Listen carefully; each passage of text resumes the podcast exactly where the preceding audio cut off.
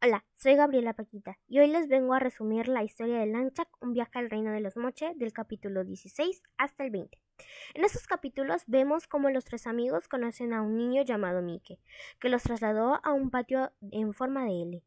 El chico era Moche, ya que en el lugar había mucha gente que al ver llegar a los tres amigos se sorprendieron porque llevaban una vestimenta muy rara.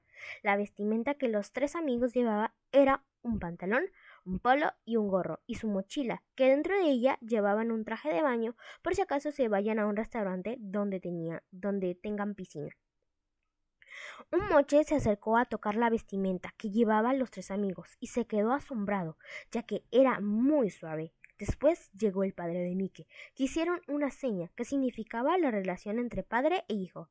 Después de eso, todos se fueron a trabajar, y los tres chicos, que para los Moche eran recién llegados, se quedaron muy asombrados, porque esa gente trabajaba demasiado.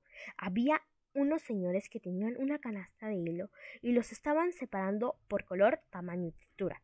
Luego se les acercó una señora que era muy bajita, que los trasladó a una habitación, que ahí los tres amigos se quedaron hasta que les trajeron su comida, que era yuca, guisado de pescado, con payares, ají amarillo y chirimoya. San, al probar esto, su cara se le puso muy roja como un rocoto. Sus amigos se rieron por mucho tiempo, y entonces entró otra vez la señora, pero esta vez no vino sola, venía con una joven.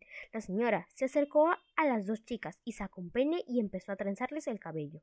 Las dos chicas parecía que se iban a un carnaval. La señora les dijo que se quitaran la ropa y se pusieran su túnica, porque la ropa que llevaban era demasiado rara. Así que Catalina dijo yo no pienso ir descalza a ningún lado. Así que se puso sus sandalias. En cambio, Sam se negó porque no quería quitársela. Y al final accedió, pero sí seguía un poco molesta. Luego Mike los llevó de excursión. Muchas gracias.